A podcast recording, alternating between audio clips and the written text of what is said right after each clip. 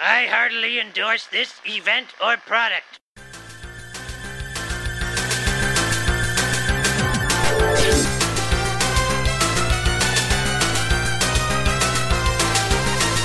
Ahoy, hoy, everybody, and welcome to Talk to the Audience, where this is always death. I am one of your hosts, Bob Mackey, saying bye bye to Berkeley. And who is here with me today, as always? Soon to be resident of Mission Hill, Henry Gilbert. Hello. And in case you didn't know, this is our community podcast. At the end of the month on the Patreon, at the beginning of the month on the free feed, we go over what happened in the Simpsons world and in our world, and then we respond to your questions and comments from the last round of episodes. And yes, this is the final Talk to the Audience of what I'm calling the Berkeley era of Talking Simpsons. a, a one chapter ends, another begins. Yeah, we for the last five years, every podcast has been recorded in Berkeley, unless we were on assignment in like Los Angeles or on a live show in Portland, perhaps. But other than that, and especially during the lockdown, everything has been in this one room in in my Berkeley apartment. And I think you're going to hear at least two months worth of episodes in the Berkeley apartment. But after that, it'll be the Pacific Northwest remote studios, and then occasionally in person. Yes, yeah, we've uh, we're we're going to be working all that out over time. But this is the last community podcast here, and uh, I guess you can look forward to in August at some point. Uh, I guess probably the last one in August. I'm guessing will be the last podcast we record in this Berkeley studio. But that remains to be seen. There's we're still scheduling it out up until the end here, but the the notices have been put in. The uh, we're leaving, the, but the movers have been booked. Down The- payments have been made. Yes, yeah. Uh, apartment contracts have been signed with new old evil landlords have given way to new evil landlords. It's uh, it's a fun time, yeah, but a busy time to also be recording two months worth of podcasts in a month. Yes. Uh, but thankfully, this is kind of a light month for Talk to the Audience. I think most of the news is about us and uh, changes that will be happening and things that will be remaining the same. Just to update our listeners, we'll get to that in a bit. Let's go over Simpsons news. The Writers Guild strike is still going on, and uh, recently there was a gathering of many Simpsons All Stars from uh, Matt Groening to James L. Brooks to Conan O'Brien, Al Jean, Josh Weinstein, Dana Gould, and Matt Selman. Uh, and even friends of friends were there. So, uh, you know, even if they're not on the show, they're supporting the Guild and the Simpsons writers. So it was fun to see them all out there. And uh, wh- I, I would have liked to be there, but I feel like they wouldn't have wanted a fan in their midst. I I wonder, you know, we would have had uh, Julia Prescott was there, previous guest on Talking Simpsons slash writer of a Simpsons episode. That's the one thing we haven't done yet. yeah, that, but That's but an I- important stipulation. Maybe Julia could, you know, if we were there, like, hey, can we be your friends and carry a sign here? But I, you know, I wondered, like, the more the merrier. They'd maybe want us, but yes, they probably want to focus on their bat, their totally reasonable battle for their demands of the strike, and they don't want friends gawking at the or fanboys gawking at them and saying like, uh, "Matt Groening, will you draw on my sign? I want to keep this forever." Yeah, I mean, they're caring about, uh, you know, health care for their children. yes, yeah, and, and if their jobs can continue to exist in a livable way and not be replaced by AI, uh, yeah, no, uh, the the coolest thing. This is getting ahead of a future story on this podcast, but uh, Josh Weinstein was there. And uh, he said that he met guys that he hadn't seen in like 20 years uh, at it. Who I I would assume that includes Conan O'Brien, who we've we've heard from Josh tell the story of how it was you know Bill, Josh, Conan, and Dan McGrath for mo- like a month at the Simpsons offices. It sounded fun. I was thinking this could be dangerous for us because all of these writers gathering, sharing old stories. What if one of them thinks, hey guys, we need to start a podcast? oh man, and they've got all this free time being on the picket line. Those too. office ladies are cleaning up. Yeah, I mean they are. They they're doing pretty good. No, I I hope Dana Gould doesn't think to do such a thing. Uh, you know, he can barely get out one podcast a month. If if I were to think Julia Prescott, her being there especially, if she could just talk all the Simpsons writers into being on with her, I think. But it's just that monthly, we that weekly commitment. I don't think they could do it. No, That's no. the- yeah, I they mean, weren't they weren't raised in the podcast ecosystem. They don't know what it's like. Also, they know the comfort of being millionaires, or That in, too. in Groening in Brooks's case, billionaires. I'd say, or close to it. Yeah. I'd say so. yeah. Well, yes, uh, we wish them luck. We support the writers and everyone who's unionized in the industry, and people who haven't, who aren't allowed. there there were tons of cool pics from it. Look look them up. The deadline has a good collection of them from all the fun that was having there. That and Conan O'Brien had some funny stuff to say, and seeing even James L. Brooks on the picket line was was really interesting to see. And yeah, oh, and Matt Selman wore a bootleg Bart shirt to it, which was extra funny. That's And- great. Oh, and friend to friend. Uh, and and voice of Julio on the show, Tony Rodriguez was there too, uh, taking pics. That was really neat to see. So So a lot of people have emailed me about this. a lot of people have DM'd me about this, and now I have to say to all of you listeners, Henry, pack your bags. We're starting a new podcast. Under the Sea. um, also, five people died. Uh, one of them wasn't Mike so- Reiss. yes, he's a survivor. Yes. he's a survivor of it. I'm sorry, that was in bad taste. Nah. yes, uh, for about three or four days, there was a sub disaster uh, in which the Ocean Gate sub went down to see old Mr. Titanic, um, but it was a garbage tin can uh, made by an idiot. And a lot of people. Uh, well, I, I, use a different synonym.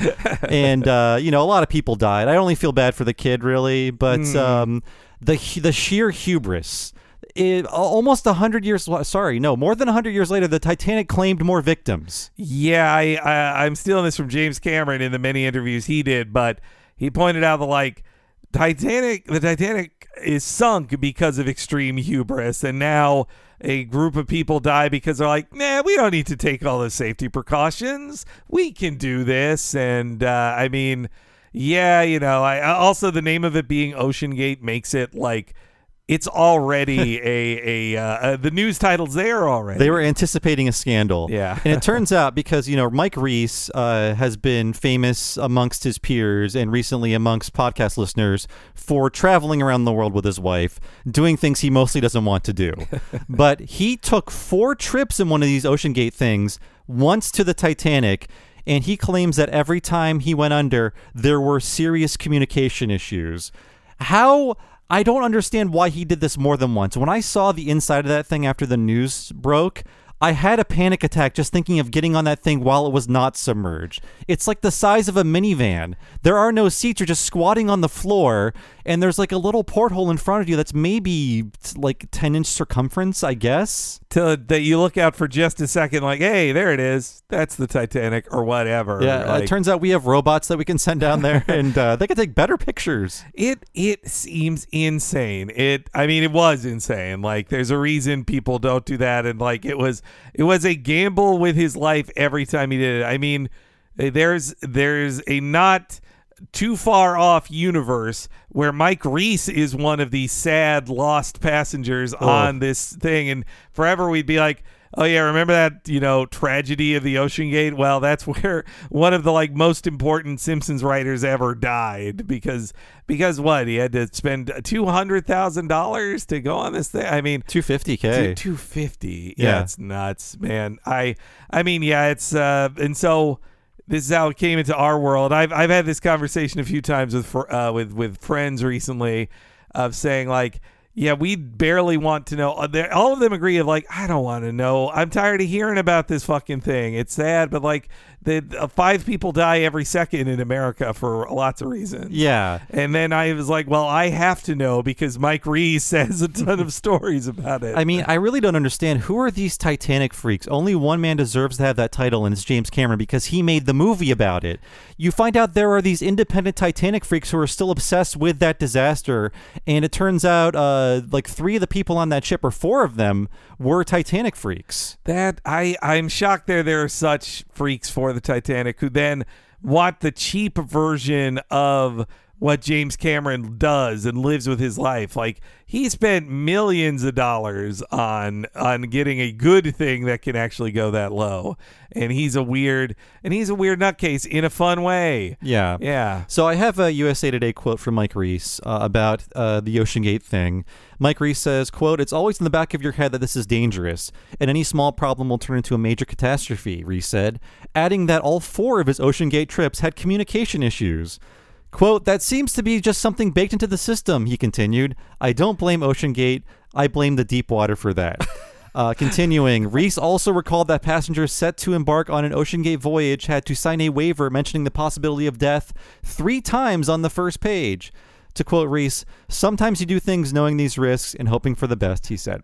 now, I feel like Mr. Reiss has a bit of money poisoning because he uh I don't feel like he's taking this as seriously as he should, but maybe he's thinking like with the hindsight of, oh, that could have been me. Yeah. Um, yeah. But I also feel like, from personal experience, the less money I have, the fewer risks I take. So maybe once you reach the stature of Mike Reiss, jet setting all around the country, you don't consider this to be a major risk. I mean, he has done other risks too. Like you saw that uh, there was that video of him like on a waterfall and uh, like right up to the edge. Like he, it's. I mean, it's funny that he's an extremely rich guy and his wife kind of pressure or seems to the comedic idea is that his wife makes him go to all these places. Yeah, I Uh, I mean, think he does like it. The podcast is called, I think, How Did I End, end Up Here? Is that what it's called? Yeah, yeah, And he's, but he's doing, and hey, talk about podcaster spirit.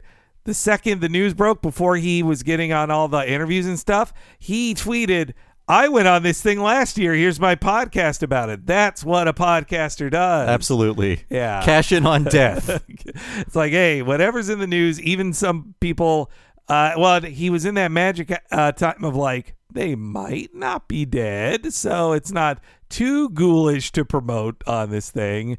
I did read that, like, the way they died would have been like it is is, is an implosion that they wouldn't have a second to even feel the pain. Yeah, you're Yeah. just torn apart by the heat of a thousand suns the second that pressure it can reach your body, and that's it. yeah, you wouldn't have your brain couldn't move fast enough to feel that in time. So, yeah, I I do wonder if this will make Mike Reiss reconsider or not uh, the other dangerous things he does around the world. But you know, too, he's not him and his wife. They're they're a childless rich couple. Like they probably are like, ah, well, we're not going to leave like orphans. Like, what do we care? Like, let's just have fun. this this really struck me. Uh, I could only laugh at it, not out of cruelty, but one of my greatest fears is dying in a very stupid way.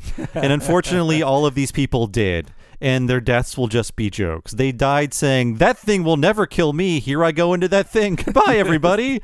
and then they're just going to be a footnote on a Wikipedia page for the rest of their lives. It sucks. But it's just so dark. You can only just, it's all you can do is laugh. It'll be we've recorded it already, but it'll be like how the Segway company owner died on a Segway, and it's all you'll ever know about him. And Yeah. I mean, yeah, the the for the grieving family members of these of uh, these these people who passed away, it probably will be an extra annoyance that for the rest of their lives they're going to say like.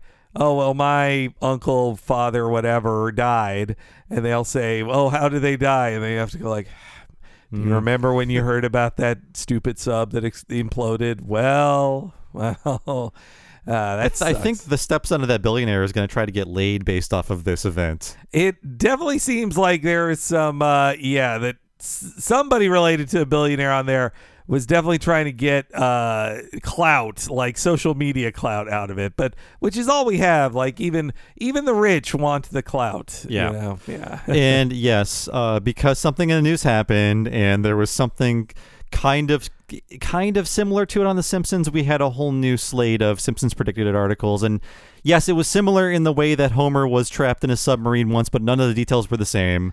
Technically, I predicted it because I played Steel Diver for the 3DS in 2011. Okay, right.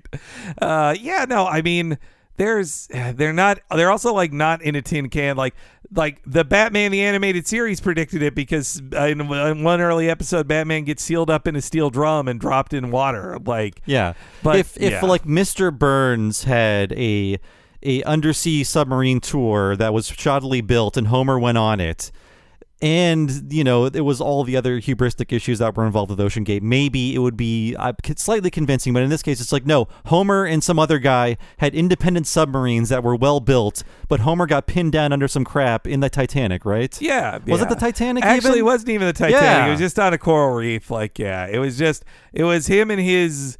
It's the episode where he thinks he has a real dad who's not Abe.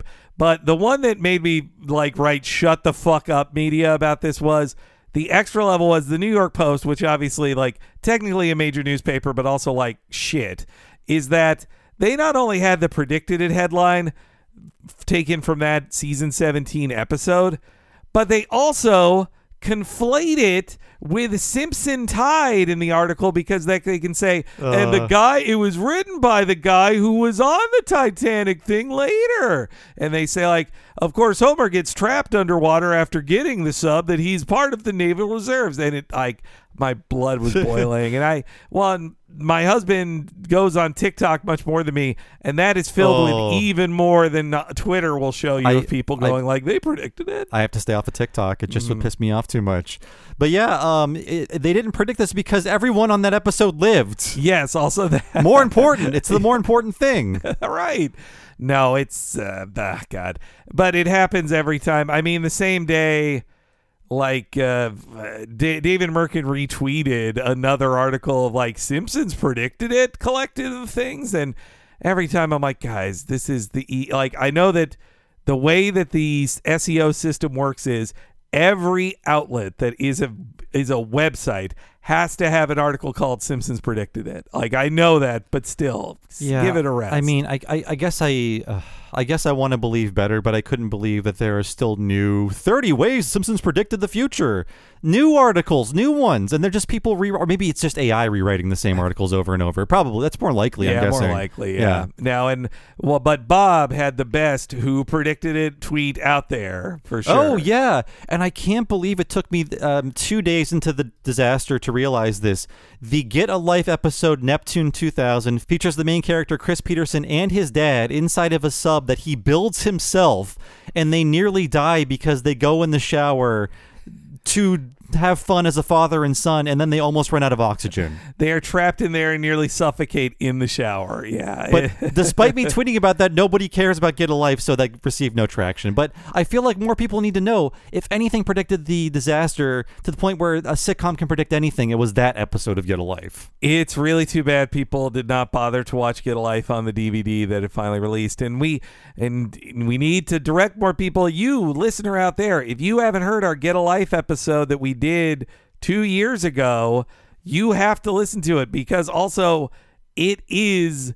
Do you like seasons five and six of The Simpsons? That's what David Mirkin was doing right before that, and it is a clear line of that show from uh, to The Simpsons seasons he did. Yes, please check it out and Get a Life. Uh, other things that are happening that don't make us mad are uh, well, there's uh, they've been re-releasing a lot of the Treehouse of Horror comic series via these hardcovers. The second one is coming out August 1st, and uh, wife of the show Nina Matsumoto's stories will be in it. Yes, yeah, it's coming out August 1st. The Treehouse of Horror Omnibus Volume 2 finally getting back in print. These uh, Bongo books for Bongo was put on ice for a little bit, but now the uh, at least the archives are being um, exploited. Yes. Yeah. Will the writers and artists receive royalties from these reprints? No. no, they won't. Uh, but hey, at least at least more people will be able to see Nina's uh, images out I, there. Yeah, I agree. I don't know if those are even available digitally or not. The her old stories. I think they were for a time, but not anymore. I mean, yeah, you just have to, you gotta, well, soon you'll be able to actually pay money for them. But yes, I, uh, I heard though, you know, uh, I, I think I had heard that Bongo did a better page rate than a lot of places back then. Uh, uh, but not that that gives you, um, this uh, the sweetest plum of of, re- of uh, royalties from stuff. well, I don't want to speak for my wife, but I will, and she did enjoy working for them. Mhm. no, it sounded Yeah. it sounded like a good time. Yeah. Yes, yeah. Check that out August 1st. And in other news, our friends at the Hard Drive website recently ranked every Simpsons game. Uh, wrestling was worst, Hit and Run was the best, Arcade was number three, and the 2007 game was number two.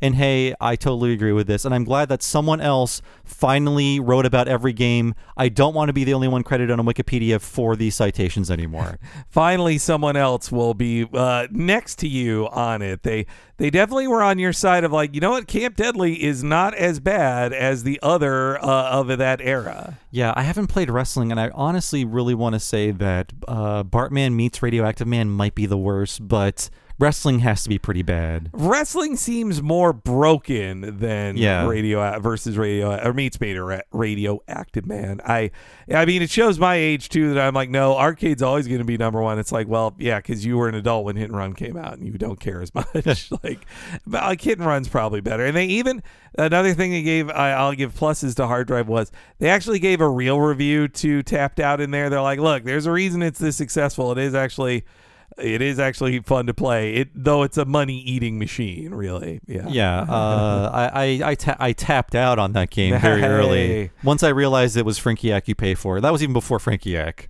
No, yeah, I never. I've fallen for several um, scam apps that have taken my money, but not tapped out. That's And Matt Selman recently did an interview with Cracked, and it's about being a, a modern writer and uh, I guess semi showrunner of The Simpsons. And it was an interesting perspective because, yes, he joined in season 10.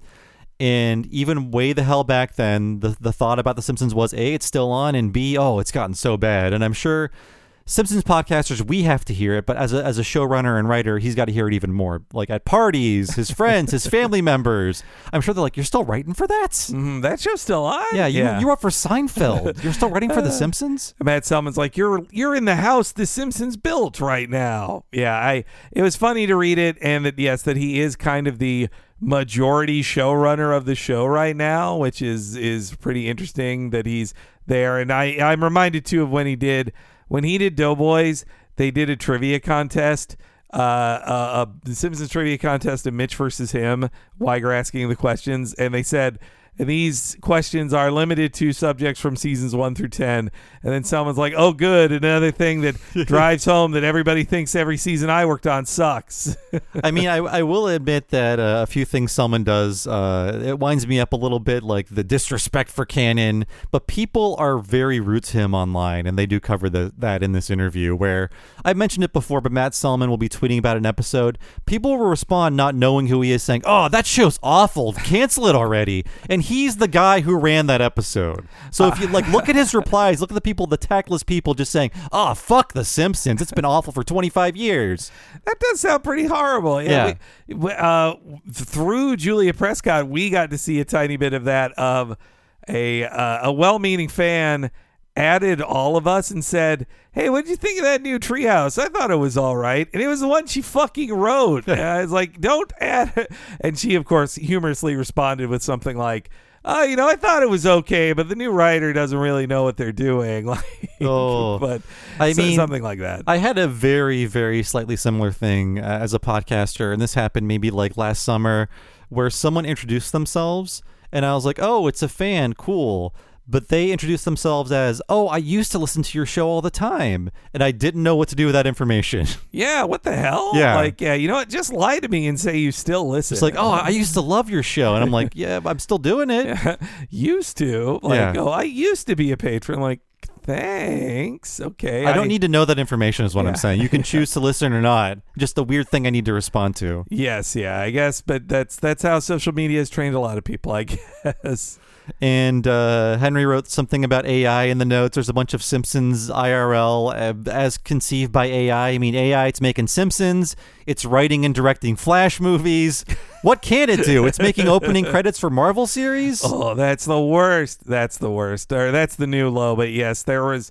I, I just wanted to say I'm sick of seeing these stories. When I when I go to Google quote The Simpsons unquote and then new and then the news tab, when the top seven are like, check out Simpsons IRL from my AI site, and it's you know some some AI artist says they made like here's what the Simpsons will look like in real life, and it's the shit you've seen eight trillion times, just a new version of it.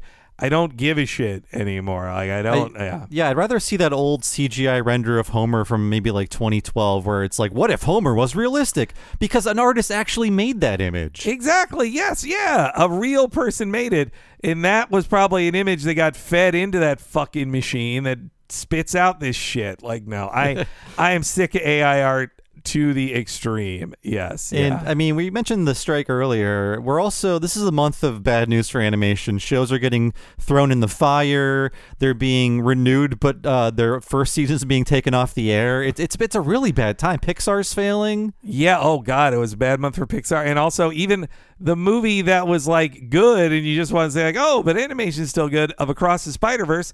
Then yesterday, at the time of this recording, their Vulture has a story talking to animators who really like a hundred animators quit that thing because. Uh, they mainly were saying Phil Lord's way of producing it made them waste a lot of time and man hours on things uh, thanks to his indecision. Do you which- think being named Lord gave him a god complex? I think the Oscar gave him a god Uh. complex. I mean, success makes you think you, that your way of doing things is the way to do it, and that that article is filled with. They didn't get a quote from Lord, but they did get Amy Pascal, who's a been she's produced Spider-Man movies since the 2002 Spider-Man movie. And her feeling was a little bit like, "Welcome to Hollywood." That's making, and that's just what we hear with games of like, "Hey, Yeah. constant crunch is the only way to make a good game." Like, uh, it's not called friend business. I just hate that. That like, oh no, this uh, if if it worked with a success, and it sucks because I love Phil Lord's work. I think I'm in in both our having uh, in both of our what we've been watching. I think we're going to talk a lot about uh, Phil Lord show we enjoyed this month. Like, I think he's still great. He plays a supervillain, and he is one in real life, apparently. yes, and, and also it's disappointing to learn that like they talk about the three directors of it, but from the uh, Vulture article of the people uh, using pseudonyms to describe it, uh, it sounded like Phil Lord constantly overwrote any of the things of the di- directors, and the directors were not. It is Phil Lord's movie in all the calls he could make, and just throwing out uh, the practice of not knowing what you want until fully finished animation is made instead of like storyboards or even layouts that wastes uh, like literally thousands of hours of people's lives and and it's not very fair to the people you're working with, Yeah. especially non-union Vancouver-based people. Sony Pictures. This was also I learned. Sony Pictures Animation, based in America, that's union. But the real grunt work of animating across the Spider Verse was done in the Vancouver-based non-union Sony Pic. No, Sony Pictures Image Works. That's Uh, the name of it. Yes. Well, you know, I'm probably going to see it in Vancouver, and there's going to be a real stink on that movie. I think by the time I get around to Oh, seeing it. Yeah, it's true. Yeah, but Oh. uh, but yeah. Anyway, I'm sick of AI stories, and and I hope the SAG might be striking soon too. So if there's a duo strike of SAG and WGA, I hope that turns up the pressure on those fat cats in Hollywood. Yeah, there's lots of video games to play lately. We can just keep ourselves busy with those for the next ten There's years. too fucking many. Yeah. Why? Uh, no video games for three years, and now every video game comes out this year. It's uh, boy. We're being punished. Uh, so yeah, there's just a little bit of Simpsons news this month, but most of the news is about us. Yeah. Uh, but first, our schedule for July, and of course, uh, what a cartoon comes first. And with what a cartoon, we're returning to the world of Duckman and checking out the episode "The Once and Future Duck." It is like everything, everywhere, all at once, but it stars Duckman, and I say that's an improvement. Take that. Uh, I love that movie, by the no, way. No, I yeah, no, it's it is uh, just like how that film was a tour de force for Michelle Yeoh. Uh, the, this is for Jason Alexander. It's a great, great episode of the show, and it's just sitting on YouTube for you to watch. No, no, you don't have to buy Yeah. the DVDs. Though, hey, the DVDs are nice, and they're twenty dollars or something. It's really cheap. Yeah, 20 bucks for like 70 episodes of Duckman. I, I would totally take advantage of that. Uh, yeah, the Once and Future Duck for Duckman is our What a Cartoon episode. And then we have our mini-series episodes if you're on the Patreon at patreon.com slash Talking Simpsons at the $5 level. We have Talking Futurama, the episode Teenage Mutant Leela's Hurdles, one of the greatest Futurama episode title names ever. It's about the crew aging backwards. And we also have for Talking to the Hill, Pretty Pretty Dresses, the Christmas episode that's also about suicide. But Yeah. it does a really good job with both issues. Yeah, I, I totally understand if some people who are sensitive to self harm stories like this maybe don't want to go into it, but I think we do uh, have a whole lot of fun talking about it. And of course, we are mental health professionals, so Yes. we're great at talking about it. I did too. one better help ad. that qualifies me. I it's but yes, I I really enjoy Teenage Mutant Ninja Turtles, but Pretty Pretty Dresses is one of my all-time favorite King of the Hill episodes. It's a I- great I one. can't wait for it. And yeah, we're working way ahead because of our moves. And by the time this episode goes live, you're listening to, we'll have August's uh, miniseries episodes already recorded. That's So, right. Yeah. we're getting way ahead. Yeah. so uh, we're not. You're not going to hear us talk about the new episodes of Futurama until like the September, September, episode yeah. of Futurama. Maybe that'll be a new episode we'll cover. Oh, I month. like that Yeah. idea. Yeah. Um, so yeah, and our what a cartoon movie for July is going to be A Bug's Life.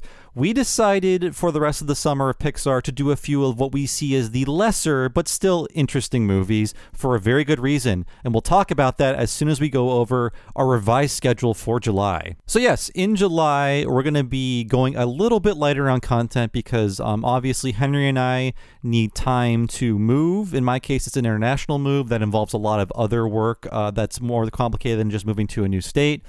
And um, if we lighten up on podcasts, that's less edits to pay for. And of course, Henry and I need to set up in new locations and buy new equipment and stuff. So there's a cost issue and there's a time issue. And because of that, we're just going to be cutting back on a very few things. So let me go over how July will be different. So, in terms of episodes that will be cut, there will be no Talking Simpsons for the first week of July. That's the second week if you're on the free feed. And there will be no Talk to the Audience the last week of July. That's the first week of August on the free feed. Now, uh, we really can't record a Talk to the Audience. That's most of the reason, but it also gives us one fewer thing to do before the move. But we'll both be in disarray by the time it's time to record the next talk to the audience. So there just won't be one in July for the first time. But then in August, we're going to double up on questions and news and everything. So you'll be treated to a bigger episode then. I can't imagine on July 23rd being able to do anything Yes. but uh, moving stuff. Yeah. Yeah. I, I guess I could record a live one from like, hey, the movers are walking in and out of here, Bob. But uh, so what did you watch this month? They're, they're telling me to shut up and get out of the way. And yeah, I mean, we're also going to take off the, um, you know, it is July 4th. So, and, and we're nothing if not patriotic. We love America. so, yeah. so yes, no talking Simpsons the first week of July. No talk to the audience the last week of July, and then you probably didn't know it was coming, but there was going to be a Blab and Bab Batman in July that's going to be moved to later in the fall. But we're still going to be doing four episodes this year, and we're having a slight change to what a cartoon movie for our ten dollar patrons. Uh, we're still doing episodes. Uh, I can actually spoil the August episode if you don't mind, Henry. oh, no, let's say it. Yeah. Uh, it's Cars. yes. Yeah. So uh, basically, what we're going to do with What a Cartoon Movie is we're going to still do our full history segment, but instead of doing a four to five hour movie segment with clips, we're going to be doing syncable commentaries just for those two months. Because that will save us a lot of time and productivity, but you'll still get the podcast you're paying for, and it'll be a new and hopefully novel experience for you. Henry and I have done about four or five commentaries for Retronauts, and they've been a lot of fun. So we've been training for this moment. Yeah, we've uh we like the more relaxed air of it, but I mean too I like that we're doing it with Cars and Bug's Life because those are lighter ones as well. Like I I mean I could easily talk for four hours about Bug's Life if you challenge me to, I'm sure, but we'll we'll have a lot of fun, and it, it cuts down on just how long we're gonna have to talk about, say, Kevin Spacey or whoever. Yes. Exactly. Yeah. So, uh, yeah, uh, uh, we're going to be cutting back on a few episodes in July. And then in July and August, the What a Cartoons will be a little different, but you're still going to be getting what you're paying for uh, a fully uh, researched history segment and a very informed commentary for both A Bug's Life and Cars. And then back to the normal format in September. And then one final thing if you're listening on the free feed, we still value you, which is why uh, on those days in which there are no Talking Simpsons uh, in July and August, there will be uh, mini-series episodes from both Talking Futurama and Talking the Hill. So if you haven't checked out the, the mini-series waiting for you at patreon.com slash Talking Simpsons, you'll get a sample of both of those uh, the second week of July and the first week of August when you won't be getting the Talking Simpsons episodes you expect. So, uh, for the free feed folks, no interruptions. If you're on the Patreon, there'll be a few brief interruptions, but we really uh, hope you understand. Uh, we have a lot going on right now. We want to get back on our feet as soon as we get moved in. Yes, yeah, and I can't I can't wait till we're all settled in. When you guys hear the talk to the audience at the end of August, Uh, hopefully, me and Bob are b- both just like, boy, what isn't this a great new setup? It sure is. Yes, I've never had a comfortable place to record from home in my entire 12 years as a podcaster. And I can't wait to have a dedicated podcasting room. Yes. Uh, where I can have all my my favorite uh, knickknacks and pictures of my Simpson cells behind me. And yeah, I mean, you guys have seen. Uh, I, I know on our Instagram. Uh, the last time Nina was here, for instance, though, they shared a picture, or she she shared a picture of uh, what our recording setup is, which is basically in a dining table in my living room. And so having a dedicated podcast room for both of us is going to be a big, big upgrade. And Yeah. I've been in my current apartment for nine years, and I've never decorated it because I always thought I was leaving. I honestly do live in a men really live like this apartment. no, I, Except I have a couch. I don't have a folding chair in front of a TV playing Bloodborne. You don't sleep on a pile of clothes. No, no. I do. Ha- I have a bed frame and I have a bed uh, and a mattress too. So Yeah, no, that's uh, that's a step up from when I first moved. My original uh, single man way of living was like, hey, I bought a box spring. I can just be on the floor. Like, I don't need more than that. I was actually thinking about my lot in life and how uh, things are moving up for the for the Mackeys. uh, when I first moved to California, I didn't have a bed for four years. Four years. I did not sleep on a bed for four years. Wow. Oh, these you had a futon, was it? Uh, I had a piece of foam on the floor, and then I had a couch. Wow. yeah, man. And when I got a bed in 2013, oh my god, no, 2014, Jesus Christ, I felt like my life had changed. Man, how and that's what it cost to be a games journalist back Yes. then, folks. That's that was the They- price we, paid. we couldn't afford beds. we we were when we were reviewing video games, we were doing it from uh, pieces, piles of foam on the floor. and they were like, uh, "We don't pay you anything. Why don't you buy your own consoles? oh, right. Yes. Yeah. You, you want us to buy you the console? Those are expensive." yeah. Anyways, Yes. Uh, uh, things are, are, are doing well for us. Things are looking up for us. They were never looking down, really. But I'm saying here, we, we appreciate your support, and we couldn't be going to uh, great new cities without all of our great listeners. And uh, thanks for keeping us going. Yeah, we can't wait. We just passed, you know, a six-year milestone. We can't Oh. wait to do a whole nother six years and plus uh, from our new era of Talking Simpsons. That's one thing I forgot. Yeah, six years. And uh, on our Patreon, you can see the amount of times things have been tagged with a certain tag. And I'm waiting for the podcast tag to hit a thousand. It won't be too long, Yeah. honestly. Yeah. Right now, it's like at 846 or something. Wow. So that means soon we will have posted a thousand audio files to the Patreon, and I hope the back end can support us. Yeah, they you bet the Patreon better keep upgrading things. Like Yeah. uh, they they when we first started on Patreon, I think it was like what 120 was the limit. It was definitely under it was definitely under 300 megabytes of of size for an audio file. Now, now it's under 500, I think. I think so. Yeah, Yeah. we had to. Uh, some of our there were a couple movies where the length of our movies got so long that they had to be two parts uploaded, and then fortunately, not long after that, they upgraded and you could upload something to like 500 megs or something. Once they So- realize, like, oh, this is really just for podcasts, isn't it? they want it to be for we're, more. we're banning all the porn. oh yes, yeah. I was gonna say, well, it's for porn, but no, it's less so for porn now. You know, yeah. OnlyFans, they really saw an opportunity. And God Yeah, bless them. Yeah, good, good on them. Yeah. yeah. so now it's time to talk about what we've been playing and watching, not related to the podcast. And yes, of course, I'm playing Tears of the Kingdom. Although uh, I don't want to complain like, oh, I'm so tired up from my podcasting job. But I've been doing a lot of podcasting and a lot of errands. And honestly, uh, Breath of the Wild, no, sorry, Tears of the Kingdom is like the object rotating game. And I can barely rotate an object in my head at the end of the day. So I've been taking it very easy on that game. I've mostly been playing. Uh, I finished it last night. Actually, the uh, the visual novel mystery game Paranormasight. It's this really cool horror mystery game that Square Enix released in the spring. It's about 12 hours long. It's really cool, and it does some interesting things with a low budget uh, presentation that I thought like, oh, this should be the standard for all of these kind of games for the future. That's cool. I you know, I've barely touched Tears, though I've been quite a gamer this month, but Tears you just put it together so well why I think I've had trouble because the brain power for other games is different for like for Tears of the Kingdom to glue together all these things. It was like uh, just turning the board at the start of the game in a circle and gluing a thing to the side of it is like oh well, oh man this this seems like a lot and then of course you feel i feel a certain like I'll never be good enough to build a Gundam or whatever that you see online of some of the shit people have built. Uh, the good thing about that game is though you can really brute force your way through uh, situations. It's it's also the oh my god I can't believe that worked game. yeah, which uh, I definitely felt that in Breath of the Wild, so I, I want to continue that. I I'll I'll make time for tears though. Then again, when will I with all these games coming out? Uh, well, I have, You have to, see. finish your old games.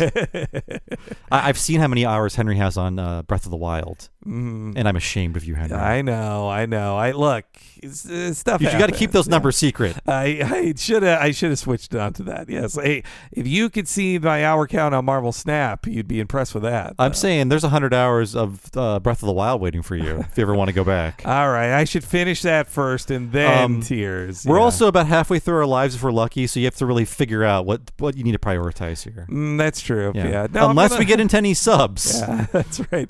No, I intend to live forever, Bob. Oh. Yeah, so I, I don't need to make choices. I need to figure that out for myself. uh, so yeah, not a lot of gaming this month. I've been watching, uh, still going through Better Call Saul. I think I can finish it by the end of the week uh, because I'm at the middle point of season six, which is the last season. It's You're really, zooming through it. it's I've been watching like one episode a day w- uh, with dinner. It is such a slow burn, but it, it really pays off. Like everything really pays off. Um, in by the end of season six, I'm really enjoying it. Well, now you really be ready for Incredibles 2, which features Bob Odenkirk and Jonathan Banks in, in big roles. I, I now I really want to see that movie. so yes, I've been going through the Rocky sequels as well, and I saw Rocky three, and I didn't like it very much. Um, it reminded me of Creed three. Did I talk about this last month? I can't Uh, remember. I we talked about this in person, but I don't think so. it's it's like uh, it's really weird in that um, uh, Creed three had the issue that I had with this movie in that Rocky's about rooting for the underdog, but now they want you to root against the underdog. And the way they make up for it is making him a cartoon character. well, I mean, Mr. T is good at that. Yeah. Yes, and- but it's like you learn nothing about him. Clubber Lang emerges from Toontown to kill Rocky. well, and also like they, it's it's the start of the practice in Rocky of killing off supporting characters from previous movies to give Rocky something to fight for. You know, they they kill off his trainer, and then basically, uh. Adrian, uh, basically, he has to be trained to fight like an African American. yes, that's exactly what I was going to say. Yeah. Uncomfortable racial element to this movie where it's like, I, I must fight like the black man.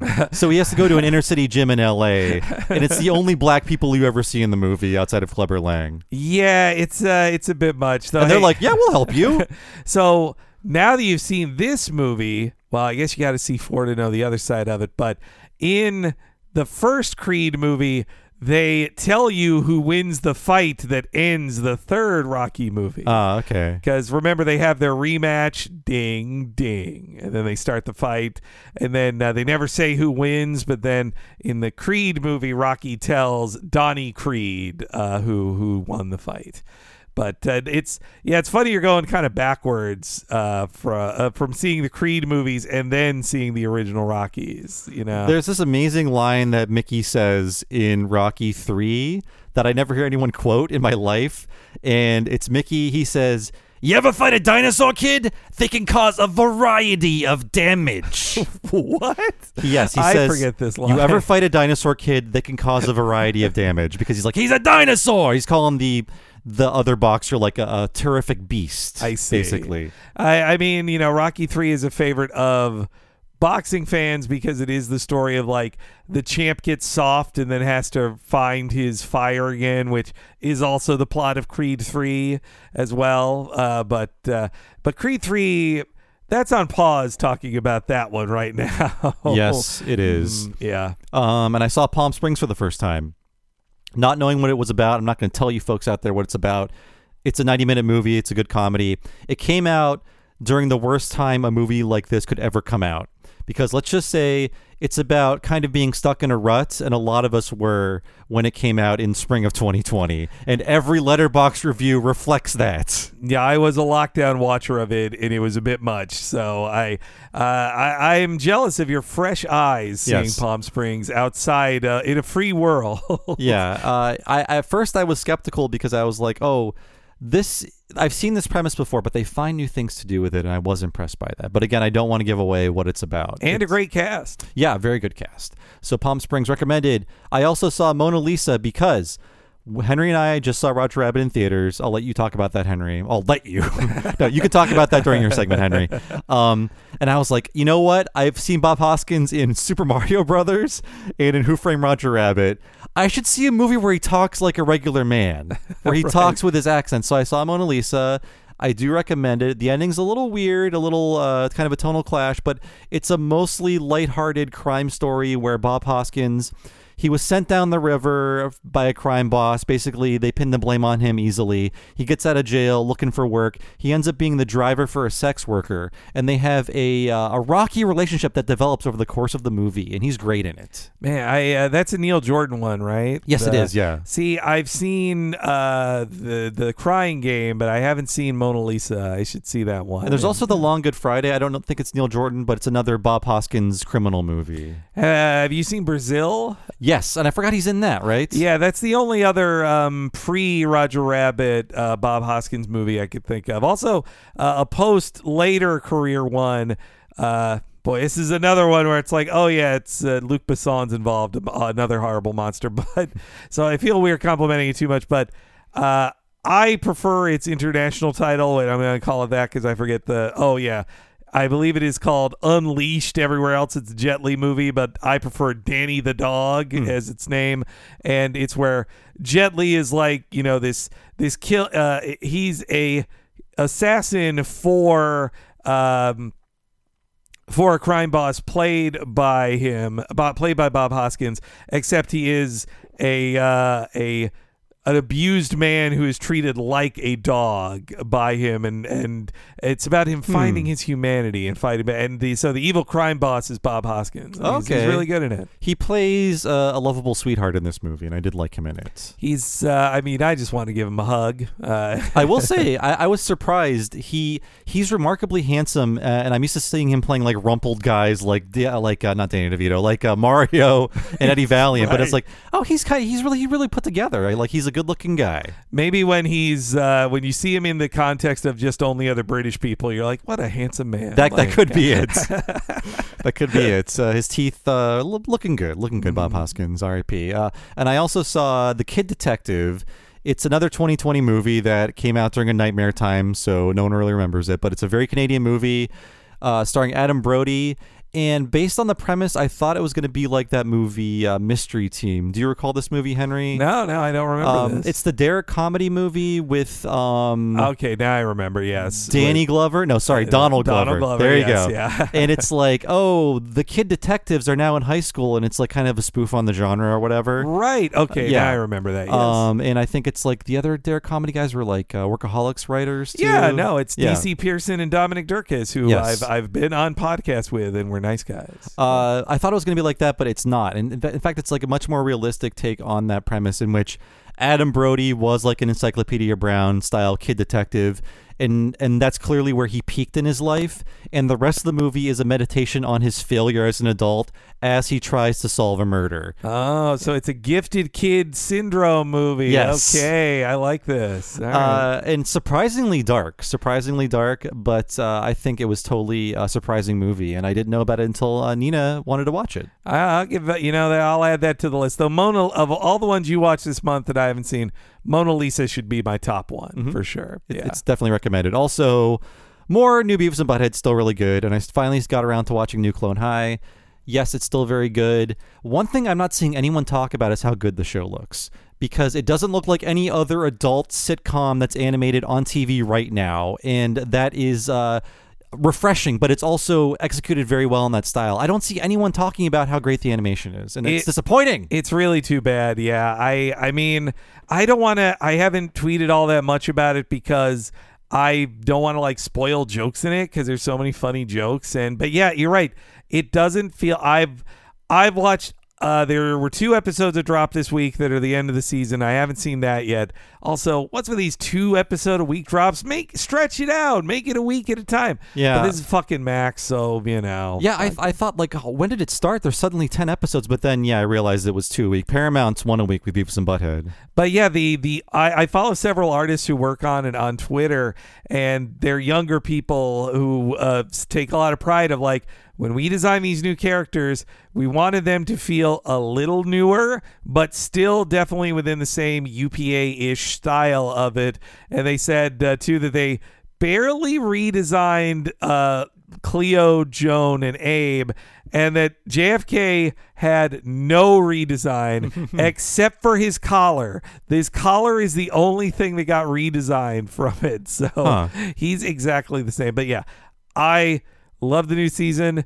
There is a bit of these people have smartphones now comedy in it, but it's handled better than I've seen pretty much any of these uh, reboot cool seasons have it. It makes you think, wow, 2003 was a very long time ago, and I was an adult then. I hate that. Yes, I hate that. I mean, we're as old as Scudworth is in the show now, with his with his qu- a little streak of gray. And I mean, and credit to Lord and Miller as voice actors too.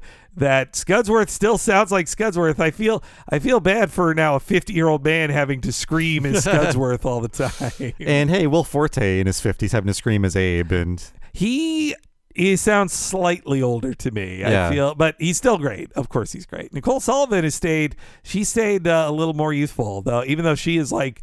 I listened for when we covered Kim Possible. She talked about how like she surprised her voice sounds the same for when she played Shego then because she doesn't smoke all the cigarettes she used to smoke back then Hmm. when she was doing Shego or doing uh, Joan of Arc. yeah, as well. I, I really missed hearing her voice, and she's great too. So uh, yeah, I really recommend it. I'm I'm really happy.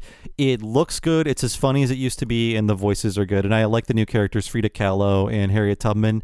Just like how all the other characters, their designs are immediately funny. They nailed it with those characters too. Yes. Oh, and and Confucius. He's Oh. he grows on me. Oh too. yeah, and like to-. Topher Bus. Topher Bus. Yeah, they're great, and I like how they wrote off problematic characters in a funny way, not just Gandhi, which is dealt with in like the first three minutes of the episode, but also uh, Toots, Toots uh, as well. Nothing- and the uh, the clone teacher, the clone sheep teacher, played by Andy Dick. Oh yes, he's in the canceled corner. Yeah. Yeah. No. Oh, and I like how they recast Cleo, who the actress for her is great, and then the original Cleo voice actress gets a brand new major character who's important to the series. Oh, I didn't see this yet. Okay, yeah, that's yeah. cool. Uh, Cleo is not the um, woman from the Drew Carey show, whose name I forget, the uh, the lead actress on that show, but uh, who's also married to Bill Lawrence, the uh, Ah. co-executive producer of the show. But yeah, no, it feels it feels for real to me. Oh, la- and uh, n- uh, the last thing I'll say about the new Clone High that I love is that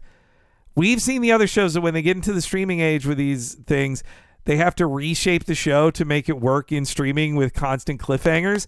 Clone High already did that. So it is still just them continuing with overarching stories of love and stuff. Like it doesn't feel unnatural. It actually is incredibly natural. And one thing I noticed is that it's not designed to be aired on TV. Every episode is about 26 minutes long, so that's nice. Yeah. Uh, it doesn't feel like they're taking too long to tell their stories. But when I watch Beavis and Butthead, it's like 19 minutes long because it's designed to be put on TV later. Yeah. And there's 10 Yeah. minutes of commercials now. Oh man, that's that is sick. Yeah. that's on cable. That's terrible. yeah, but yeah, I'm glad we're both loving the new Clone High. Though you're uh, you're gonna have to sneak him into Canada to finish watching the series. Oh, don't worry, they're on a hard drive.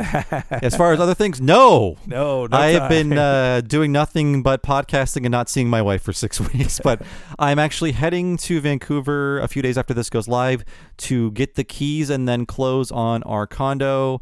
And uh, I'm very excited about that. Uh, it feels such a, like an abstract thing right now, but soon there will be a space that will be mine.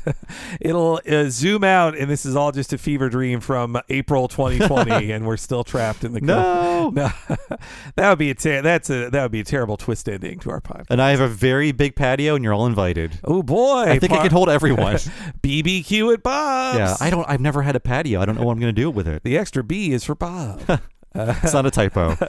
Uh, well, so my month, uh, I've been, it's been a big old gamer month for me because I got uh, a a friendly pal gave me a copy of Diablo 4, and so I have been. Uh, you know, I mostly come off as a Nintendo fanboy weeb, not the type to be a Diablo player, but I actually played the crap out of Diablo 1 and 2, skipped 3, played a little games like Torchlight that were Diablo esque by some former Diablo people, and then Diablo 4 is coming out, and I'm hearing uh, well, I play the beta and I'm like, oh shit, this is getting its hooks in me. And especially, it works great in a long distance relationship where we can just open up FaceTime and then be playing Diablo cross console like he's in PlayStation, I'm on Xbox. Oh, that's nice. And we're playing Diablo 4 uh, with each other. And I'm I of course uh, as the uh, the beast guys, the the big hairy the big hairy boys. That's who I wanted to be as. yeah, all I can add is that I worked in a game store when Diablo 2 was big, and I heard I've heard the word Diablo pronounced about seven different ways. Diablo. uh, I think Diablo is my favorite. uh, and uh, but that was just one of the huge games that came out this month because Street Fighter Six came out. My husband is big into the fighting game community. I have never, and I played a lot of 2D and 3D fighting games with the pals back in high school and college, but haven't really given much time to it, and definitely not in the modern age of fighting games post Street Fighter 4. I just felt like I'll never be able to be as good as somebody online. Why bother? But he has been coaching me. I have been learning a lot. Also, Street Fighter 6 has modern controls now, which is made for Smash Brothers people like myself. Uh, you mean aging people yes, yeah. with our old joints like, uh, you want me to do a quarter circle? Not anymore. in this economy? yeah. Instead, it's button plus direction, just like in uh, Smash Brothers, and and real pros play modern as well. They actually like it. Like it, I so that way I can just focus on strategy and. He has been coaching me enough that I actually have had a few ranked matches where hmm. I see through the matrix, like the feel. Well, not exactly, but it's like this feeling of, wait a sec, he did a combo and now he has run out of frames so I can punish back with a combo. Oh, and now I did anti-air. I'm doing the things that they say on the street. Henry I Gilbert like playing competitive games online? yes. Has the world Uh, gone topsy turvy? It has gone to I my husband is very happy I'm playing Street Fighter and yeah I'm I'm I'm really enjoying the uh, the game so far playing playing it a little here and there online and it's single player mode that rips off Yakuza Up, actually pretty good. Oh wow. Yeah. You know, the reason I know it's out is because lots of very horny art of Cammy and Chun Li has been popping up on Twitter. And I'm like, where what is this? Why is all this fan art popping up? Oh, it's not fan art, it's in the game. Oh yes, they And I'm not complaining. no, and well, and I like that it plays fair with the sexiness of all of the characters. oh, absolutely, yeah. I mean, I've seen a, a new influx for sure of of of ones for Zangief as well, and also uh, though my favorite to play as of the new oh and E Honda. Look, if I were to date one of the Street Fighter characters, I'd want it to be E Honda. He owns a business and he's a sexy big boy, but my favorite character to play as in the new game is Marisa, the big uh, step on me mommy of the game, who everybody loves, but like the giant super buff uh, gladiator lady. I- Well, uh, my wife is a kickboxer, so in a way, I'm actually dating a Street Fighter character. you've got uh, Chun Li at home, yeah. No, or well, no, uh, Sagat. That's the style. She does Muay Thai, so it beats a god. You've got Sagat, but so that's I've been playing. I did Tears. Uh, I talked about that.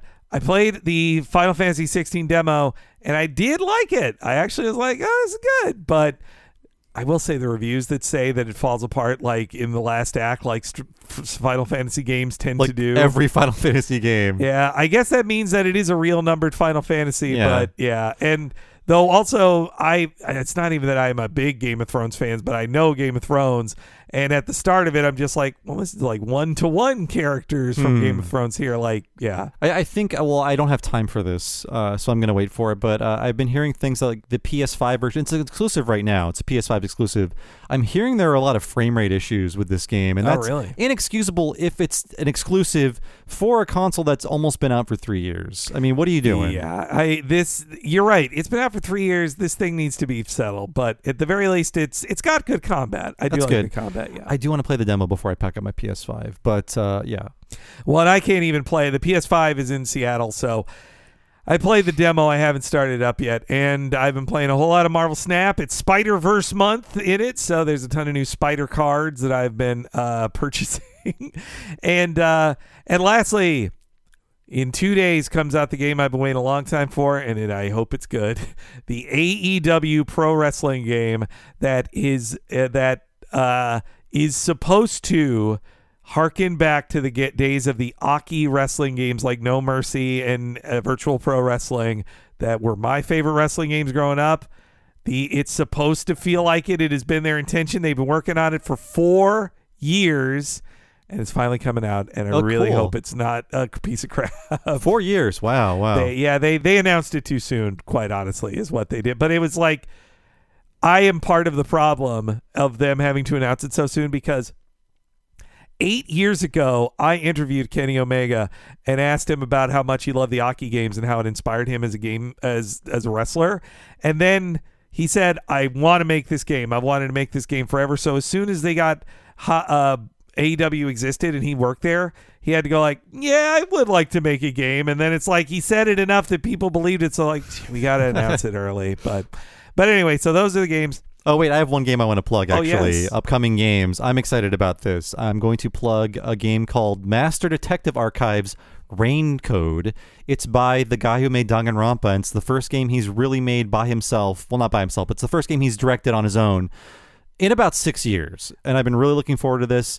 The last game he made was with a bunch of other people, wasn't that good. This time looks like he's been given a real budget, and it's out on the Switch on the 30th of June. I'm very excited about it. That's awesome. Yeah. I, I didn't know. I because yeah, when you said it's his first game in six years, I I haven't touched a game of his since the Danganronpa series, but I re- I vaguely remembered advertisements of the next game from the Danganronpa guy. But now now I see that Yes. it's uh, sort of uh, not true. Yes, this this one is from him, and it's called Rain Code, and it has the same artist and the same uh, musician. So oh well, there you go. I'm very excited about it. And uh, for watching stuff, I saw Shin Kamen Rider in the theater as part of its one night only thing.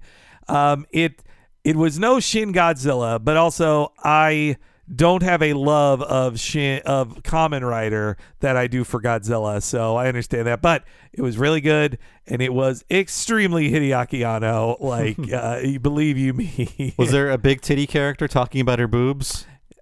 Yeah, but she is not on screen long. Oh, but wh- what are we doing? Yeah, there there is a big titty character. Okay. Yes, yeah, but um, uh, and I also saw Across the Spider Verse. Already talked about that, but it's really good. It, it it broke the backs of all those Vancouver animators, but hey, you can't uh, you can't argue with quality. Um, and then on the other side of the coin of of superhero movies. I watched The Flash because uh, Okay, let's hear it. yeah, I know, only when I to saw- get away from The Flash. When I saw this on Letterboxd, Henry, I thought, Henry, how could you? I, I gave it one. I lowered You it to one supported and a half. Ezra Miller's crime spree. Oh, uh, look, here's what happened. Okay. I was in town for one weekend only with my with my husband. We wanted to see a brand new movie, and he's like, "Let's just do it." Well, Let's there's only The one Flash." movie you could ever see in theaters. We wanted to see the hot new movie while it was out. it's it's a hot it's a hot movie now. No, it's it's trash. It's it's bad. I regret it. I especially because I did not know the end of the movie is a insult to life itself and and truly a horrible thing to do. I didn't know about the end of the movie, and I guess we won't spoil it until Mm. uh, I heard the recent Chapo Trap House about the movie, and I thought, like, why was this not publicized more? It's a crime. it's it's literally a crime. Like it is it is digging up corpses level. It's exhuming bodies for horrible. Yeah, there's but there's like 20 minutes in it and I'm like, eh, okay. But and uh, obviously of course Ezra Miller is like I how did this movie even get released? It's insane that it got released. It is it's the and that it is less successful than Black Adam. Like that's also funny. Like this everything's falling apart in the DC universe. It's terrible. And also it's like, oh, it's a Flash movie. What are you watching for? Well, there's like three different Batman in it and you're going to hey, like that. there's two flashes. Yeah, there's two that that they were like, we need to have two Ezra Millers on screen all the time. Like People love this person. yeah. uh, and but to end on a quality note here, uh, we did get to see Who Framed Roger Rabbit for its 35th anniversary, at the Castro Theater, and it wasn't just any old screening. They got, and I don't know how they did it, out of Disney, the original archival 35 millimeter print. We were watching the same prints that were being watched back in 1988 in a theater the way it was meant to be seen at the Castro Theater. Well, I don't want to blow up anybody's spot here, but it was heavily implied that somebody from Pixar was responsible. they, they just said local animation Yeah. studio. That could be anything. Oh, the one that is still here? well, especially because so n- that was just the start of it. Also, Charles Fleischer was there, and he was in total Charles Fleischer form of barely answering questions and being all over the place. And he only did one voice that made you go like, "Oh, oh, Charles, it's not 1988 anymore." it's it was a real Robin Williams kind of uh, maneuver there. I Yeah. mean, he's from the same generation of comics, and I, I'm pointing to my nose for some reason. yes. Uh, but he, but yes, the then the real treat of the night was that a certain unnamed person at some animation studio in San Francisco or the Bay Area had the original prints of the first three of all three Roger Rabbit shorts.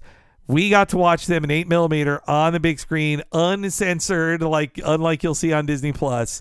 And I it, I also think it's probably Pixar because Caps worked on the third one. Oh, yeah. them. yeah, it wasn't Ink and Paint. So, but yes, I mean, will that ever happen again? Will they ever like those shorts? Will they ever be screened again in 35 millimeter anywhere? I, officially, I bet no. I would bet against it. it was an incredible experience. I mean, uh, seeing it in the theater, A, but seeing a film print, B, then seeing the shorts, C, uh, it just all came together. And yes, I saw Roger Rabbit in the theater, but I was six. So this was the first time in 35 years that I've sat down in a theater to see a film of it being shown to me. And yeah, I, I saw Dick Tracy and Honey I Shrunk the Kids, so I saw the first two shorts in theaters, but I never saw A Far Off Place in theaters because who would? no, no. so this is the first time I saw Trail Mix Up in theaters. Me too. Yeah. No, I didn't see. Uh, yeah, I did see the other two, but not Trail Mix Up. I. Uh, it was it was great. It was such a great night, and you know the Castro Theater's going through some stuff, but it was really great to get to see something one more time there. And it was Pride Month. We were surrounded by happy homosexuals everywhere, which was great. As uh, and, and my husband came to town, and we uh, the next weekend, uh, this weekend, and we we had some more Pride fun, which was good to do. And uh, and lastly.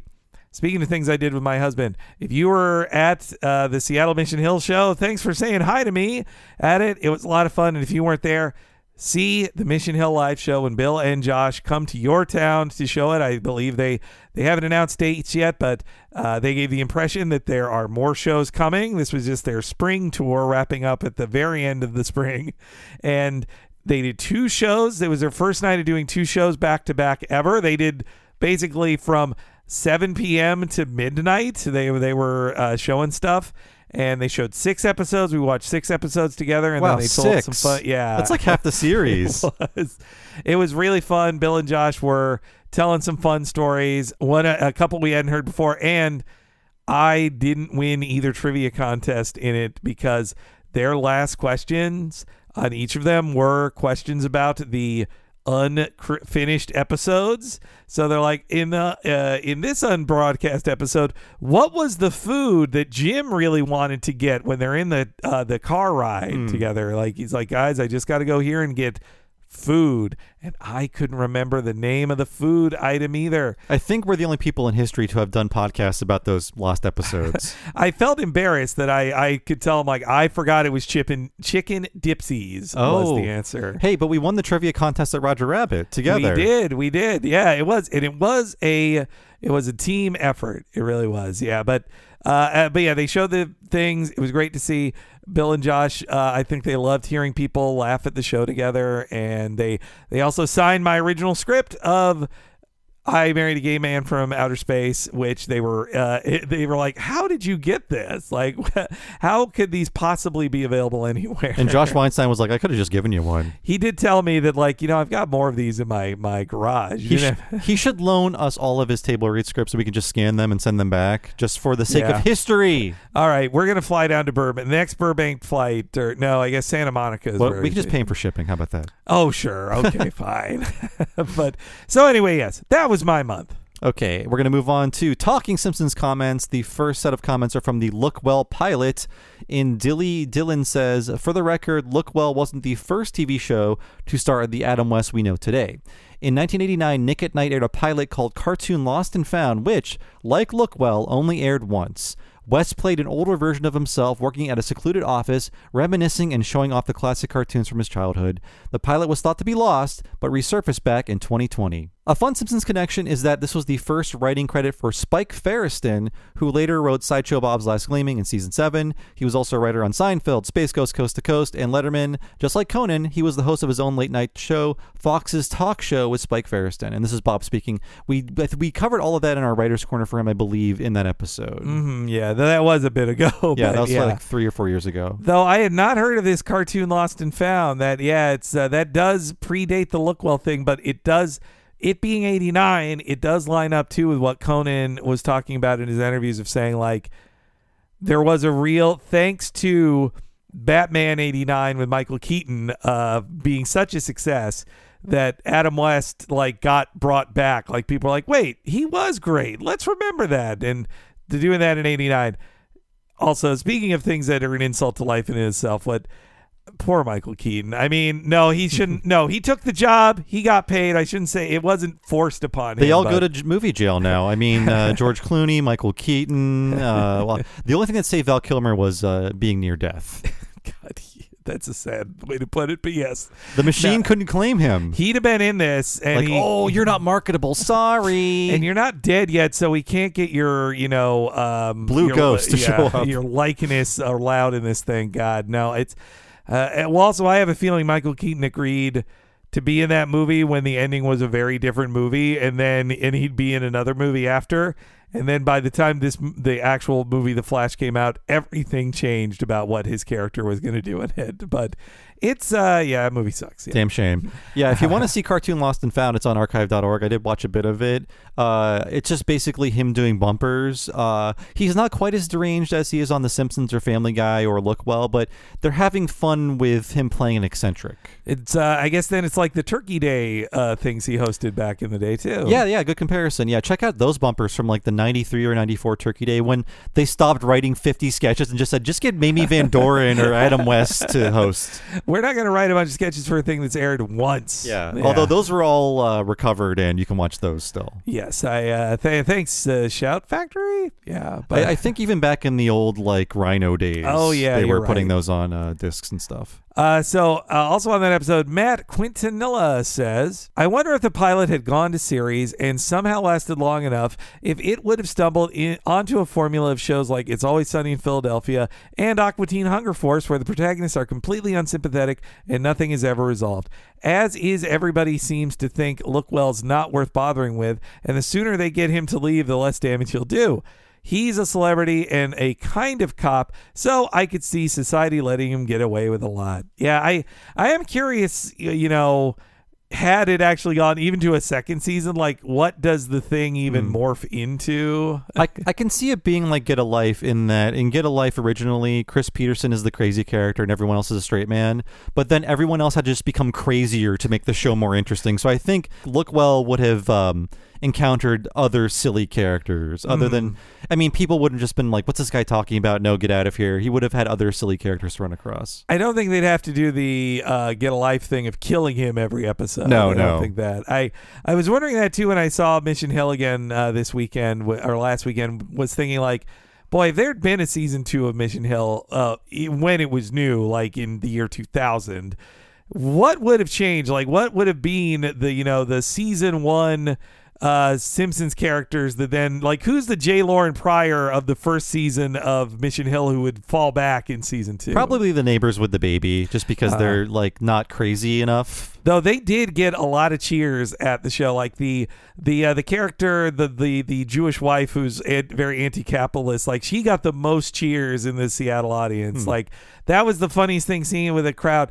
who are just like her character, who was supposed to be like this extreme anti-capitalist, like everybody's like, yeah, woo, and then when the jokes are like uh, the hot pant, the spicy pants aren't gay. They're not gay. It was like no, they had this. Everybody agrees with them now. Like yeah, no, it's homophobic to say that those spicy pants are gay. And now we're on to how I spent my summer vacation. And Darren says, uh, Chris is right. They did do a joke with Disco Stew's family being different genres of music in season 32 in the episode where Homer worked at a Chuck E. Cheese style place as a teenager in the 90s. His parents were Doo Wop Steve and Public Domain Debbie. Um, sure. I watched that episode and forgot that joke, uh, but that is. So we talked earlier about Matt Selman facing all of this stuff. That that was another episode where he executive produced it and said ahead of time, I know this is going to piss people off because we make Homer a teenager in the 90s who likes hip hop, but Oh, that's the care. one. Yes, Okay. yeah, that's the one. so that's where for an episode he uh, and of course that then graduates into when the flashback's over. J.J. Abrams is making a movie based on the Chuck E. Sti- Cheese style pizza place, and then Homer becomes a hater online Oh. who says that J.J. Abrams is destroying his childhood. Oh, yeah. A part of the episode is a field trip to the Bad Robot Studios. Yep. Yeah. It's Okay. uh, it's a real uh, a real jerk sesh for for J.J. Abrams in that one. Uh, Blake R says about that episode. I know most Simpsons fans have dismissed the unauthorized oral history of The Simpsons book from 2009, but it did have some fun guest star gossip. Like, for this one, apparently Hank Azaria and Mick Jagger didn't get along after Mick brushed him off when Hank tried to introduce himself. Good to hear they apparently had fun. Good to hear they apparently had fun in the recording booth, though, and I can't imagine anything sadder than going to a rock and roll fantasy camp because you saw Homer Simpson go to one. like, oh yeah, I'm like Homer Simpson. I should go to this and be sad too. He's the man to emulate. Yeah, I forgot about that story. That book is mostly bad, but it has about 10 new anecdotes that are unreported elsewhere. So I really want to get a cheap copy of it and like just look up those 10 again. I have a Kindle version still all saved up, and yeah, that was the last time I looked in it was when we were talking about the rarely discussed Richard Sakai uh, uh, when we did the the sushi episode. Oh, right. And how he is kind of like uh, Smithers, right? Yeah, he seems like a bit of a Smithers. Definitely unauthorized oral history paints him as the hatchet man for James L. Brooks, who's like, uh, you know, James L. Brooks is good cop, Richard Sakai bad cop. But it also did sound like I still had sympathy for him being the only Japanese guy there who says like, hey, it's kind of racist towards Japanese people. I think he actually listened. Uh, they listened to him rather. Yeah. well, because they had to, because Yeah. he's a high level boss. Otherwise, they wouldn't have. Mm-hmm. Uh, moving on to Camp Krusty, uh, Miles Galaska says the section of the episode where Krusty is with the Queen at Wimbledon isn't quite as strange as it first appears. At Wimbledon Center Court, the best seats in the house are the Royal Box, which, as the name implies, is reserved for the royal family and their guests. You frequently see celebrities there during the tournament alongside establishment grandees and members of the royal family.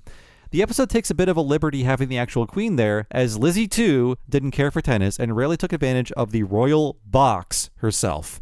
In fact, she only went four times in 1957, 1962, 1977, and 2010. Her appearances were so infrequent that not only did she not watch Lendl play Becker there, the gap between her last two appearances included the entirety of both their careers.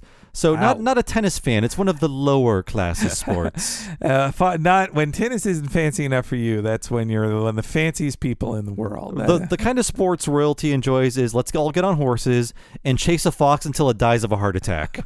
right? Yes. Now that's sports. Now that sport, we get to see the fox suffer, uh, ripped to shred, and then ripped to shreds after it's had that heart attack. Uh, man, I didn't know about. Uh, I, I giggle each time I hear the royal box. Royal box. Yes, but That's where Prince Charles came from. Ugh, that guy. Uh, but yeah, nine, no, only doing it uh, four times. That's uh, a surprise as well. I did not know this. So that makes it even sillier that the one time she would be in the royal box in the 1990s would be a fictional time with Krusty the Clown as her guest. Uh, Rob McBride says about Camp Krusty. Very interesting, the scrapped Mr. Burns relation to Mr. Black. Everything below his nose is a similar design to Mr. Burns. As you know, in addition to Camp Deadly, Bart vs. the World also featured a rogues gallery of Burns relatives. Have there been any canonical Burns relatives in the show? I'm drawing a blank. I can remember Burns' parents and son featured at least once, and the mysterious Kaiser at his wedding to Miss Bouvier Sr. The non canon video game relatives are almost Kang variant like. I think that boat in Rumble was some sort of hovercraft. Great shows as usual, y'all. So thanks. And that's Rumble in the Bronx. He's talking about. Oh, there. Yeah. okay. That was a Uh, hovercraft, not a hydrofoil, I suppose. Yeah. I mean, all of the bosses in Bart versus the World for the Nintendo, uh, the 1992 video game, we have uh, the now canceled Fu Manchu Burns. Oh. Uh, so I guess Burns has like a uh, Mongolian, uh, a Chinese, Sure. Yeah. whatever. uh, they weren't thinking that much about it. Uh, uh, the abominable snow burns, uh, Ramses Burns, and Eric von Burns, a reference to Erich von Stroheim, the famous director. oh wow, Yeah. man! I did. The kids love that. It has been a long time since I even thought about that game. I the only other Burns relative, other than the of course parents and Larry Burns that we know about in the show that I can think of, is also spongy canonicity, uh, and I'm sure there were some in comic books as well. But I count the early stuff a little more in canon. Uh, the in the Simpsons uncensored family album in the Family Tree, they show how Burns is somehow long term connected to the Simpsons family, like hmm. way, way off in a long off family tree. And they make up some family members in there too. Though, of course, that's where um, Mona Simpson has a different name. Her original, I believe, was Maggie Simpson. Okay. No, no, not it was her name isn't Margaret, and that's where they got Maggie from. But she, it's not Muddy Mae Suggins, but it's the other one in her fake names or Martha Stewart. But they they changed that to Mona Simpson as a tribute to a man soon to be ex-wife. Yeah. Yeah, I think usually with Burns, the joke is he outlived all of his family members and only secretly had one son, so there's just nobody left except for that Kaiser guy. Uh, that is, uh, yeah, you know what? That's why he's trying to adopt an heir. So our next uh, set of comments is from What a Cartoon Movie, the episode Toy Story 4. And Yancey Sr. says, a little pet peeve of mine concerning the rhetoric around Potato Head in this movie. There's a screenshot of a paragraph that seems to go viral every couple of months about how Disney worked so hard going through, quote, 30 years of an extended media catalog with outtakes, video games, and cut lines from Don Rickles for Potato Head in this movie. And reading the paragraph, you think, yeah, they did an amazing job. But then you watch the movie, and I think he says like three or four lines. The best one is, hey, watch it, buddy, which I think they get from Toy Story 1 anyway. and yeah, I agree. Like I said, uh, Toy Story 4 is missing that potato head spice. Everyone is just getting along a little too much, even the villain. Yeah, you really need him there to shake it up. But and and also, yeah, that they brag that they're like, oh, we got so much. I even in, after seeing it the first time in my memory, I was like, yeah, he, I guess he did say a few lines. I didn't even notice it. Now watching it uh, very closely, I'm like. Yeah, he doesn't say anything in this movie at all. And you know, now I'm thinking about it more. They immediately replaced uh, Jim Varney. That is kind of cruel, Yeah. honestly. Yeah, they didn't have any. I mean, I guess the movie barely had the prestige. Like, so he, if he had been in a second one, maybe they'd have felt bad to replace him in 2010 and just gotten rid of old Slink. Though, I mean, I, I love the old guy who does Slinky still. since Yeah. The, who's rapidly aging as well. But arguably, Potato Head is more important to the stories and the movies are telling. I really feel like I don't know. Maybe it was too soon, but uh, we need a new Potato Head. No, you you definitely need another one. Uh, like you, you need somebody to tell them like I'm gonna kill you. Like I, I'm gonna like you're dead. You Just murdering dog! Yeah, so, uh, oh, and I looked it up. In, in the Uncensored Family album, her name is Penelope Olsen. Oh, okay. That was the original name given in And they that. did include that in Mother Simpson too. Yes, yeah. Uh, but uh, but yeah. So uh, also on Toy Story four, the Important Cinema Club says. Duke Kaboom is also based on Canadian stuntman Ken Carter, the subject of the NFB documentary The Devil at Your Heels, 1981, in which the entire thing is building up to him doing a jaw dropping dirt bike jump without any planning at all. Hence the joke of Kaboom being very good at crashing. Yeah, I did not know that.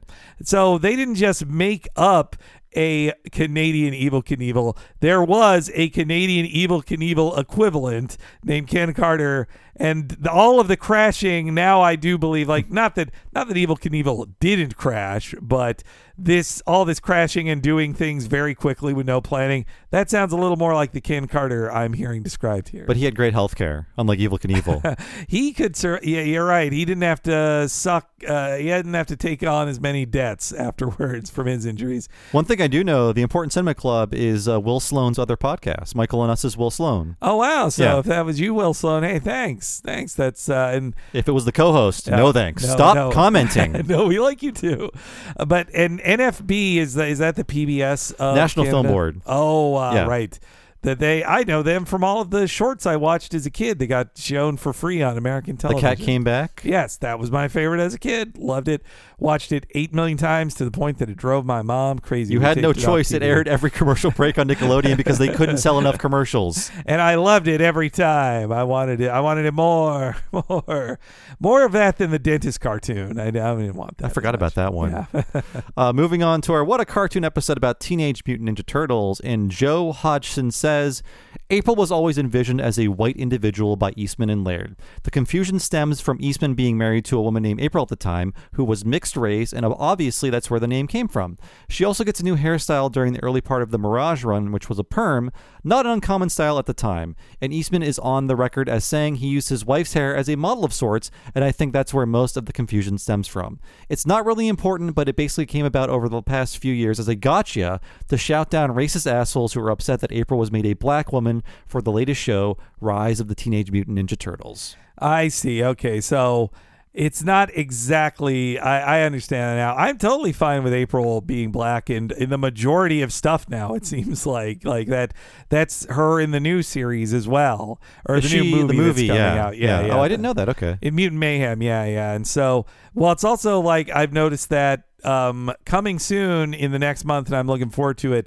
Originally a Max original, but now it's on Adult Swim instead.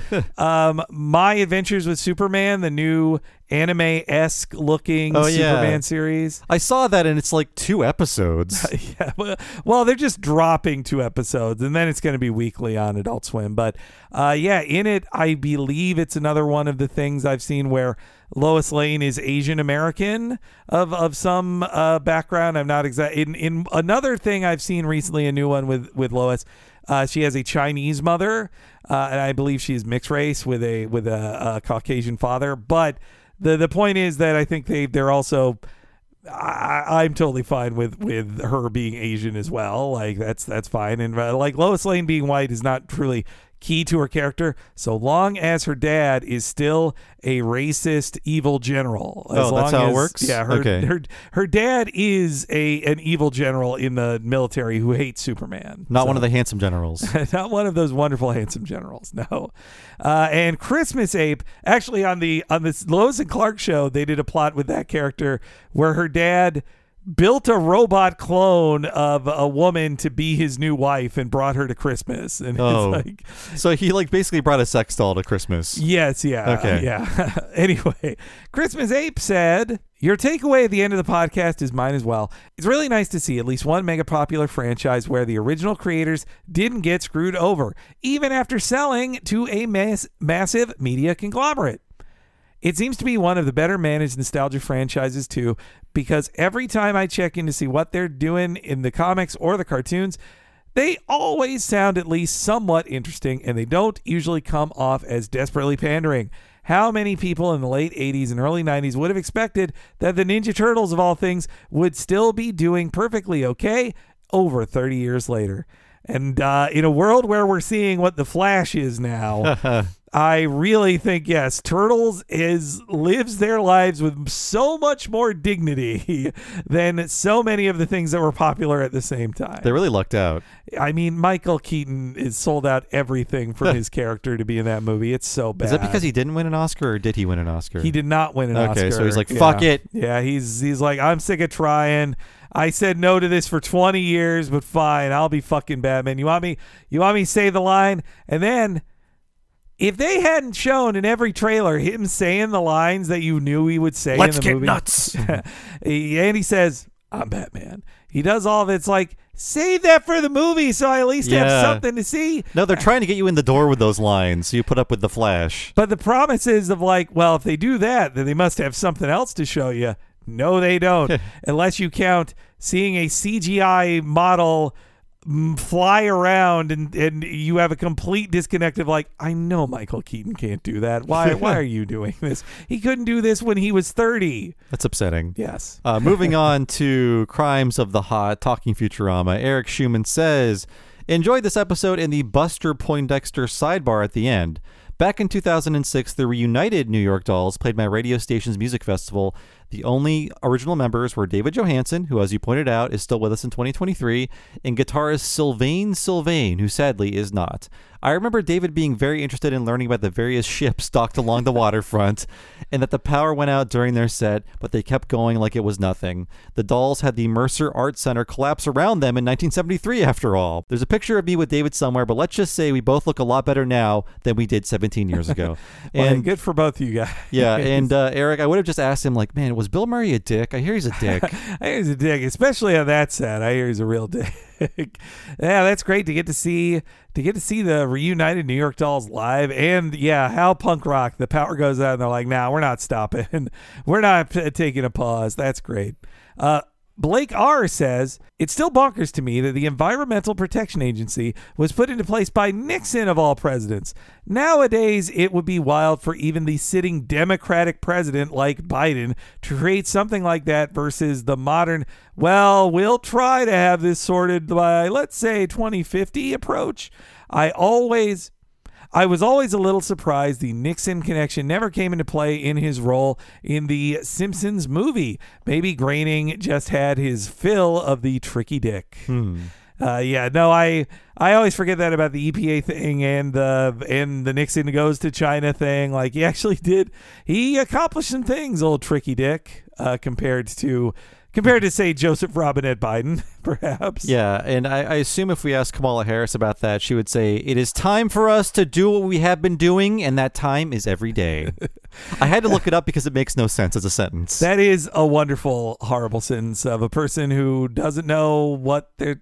I mean, man, they're things ain't looking great for Dems right now, guys. I gotta say, I they we got a really unpopular president and the vice president.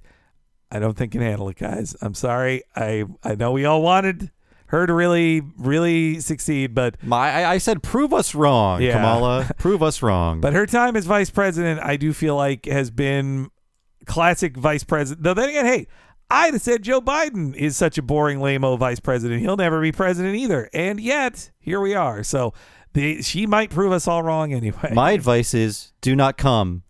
Do not come. Now we're going to move on to Talking of the Hill. The episode was Good Hill Hunting. And Maverick says there's a lot to say about the myth of, quote, hunting for conservation, so I will try to keep it brief. Number one, hunting is necessary for population control. This is the main defense of hunting from the hunting establishment that the public has come to widely believe. But look beyond the false narrative and you will find over 350 officially registered deer breeding farms in Wisconsin alone. Why are they increasing the deer population all over the country? The answer to keep up with the demand for animals to hunt. This is why the population control argument is a false one. These populations are artificially created for the sole purpose of hunting and killing them. Two, the 10 largest nonprofit conservation organizations contribute 2.5 billion annually to habitat and wildlife conservation. Of this, only 12.3% comes from hunters and 87.7% comes from the non-hunting public. So, what Maverick is saying is that hunting for conservation is bullshit. It's all. Uh, I should have figured it was hunter propaganda, but uh, I mean the popula- population control thing. That's funny to learn that there. I should have realized there's deer breeding. I mean, in the episode at La Grunta, they are buy. They must be buying those deer from a breeding place. But yeah, if you if deer population is so bad and they need to be killed off, why are we making more deer in breeding farms for like for profit? Then clearly there aren't enough deer. That they, they are needing to make more deer to then have the too many. Oh, there's too many deer. You got to shoot them. Kind of bullshit. I feel like uh, if you've got a gun, you can find something to kill in America. There's no shortage. Yeah, yeah. Or I mean, just it's just do target practice or skeet shooting. That's Become fun. a cop. You can shoot every dog you see. It's great. God. Yes, yeah. I mean, well, that see, they they uh they're, they're just not enough of a of a psychopath to want to be a cop. I guess they they can uh, killing one deer a year. Uh, that's enough, but uh, one deer a month. That's all. deer or beer a month. But thanks for the uh, hunting information, Maverick. I will keep it with me at all times. Yes, yeah. uh, but yeah, this has been another episode of Talk to the Audience. Again, folks, we're going to have a little bit of a later July because Henry and I are making some big moves and setting up in our new location. We need a little bit of time uh, to do that, but we appreciate you uh, suffering through a few of the uh, later weeks. Uh, but that's all going to make up for it in the future because we'll be able to record more, we'll be able to be more productive, and we'll be able to spend um, save money on edits that month, and then put that towards uh, new equipment and building new studios and stuff. Mhm. Plus, we'll be hap- we'll both be happier and healthier in our more balanced lives, living with our spouses full time. Yes, I think husbands should live with their wives. I'm shouted out in public. No, I've uh, I've had only six months of this long distance thing that you you've gone through much longer than that, Bob, and it it's not fun. No, I don't stinks. like it. Yeah, But that will be rectified soon. yes, for on both our sakes. So, so yes, uh, look forward to all the cool stuff we got. The the Bugs Life, uh, give give that a watch to, if you want to be ready ahead of time. And uh, hope you guys have a a happy. Well, if you get the time off and uh, like you don't got to celebrate America, but uh, have a happy July Fourth either way. Yeah, it, it's a day. Mm-hmm. It's have a a, day. good Fourth of July day. Have a good day. or a Bastille Day if that's what you celebrate instead. Who knows? Whatever. Thanks for listening, everybody. We'll see you again next time for another episode of Talk to the Audience. Take care.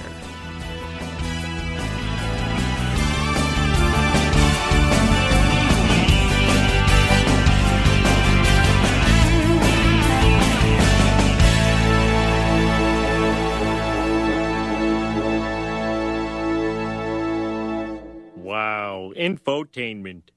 I'm gonna miss Springfield. This town's been awfully good to us. No, it hasn't, Dad. That's why we're leaving. Oh yeah. So long, stink town!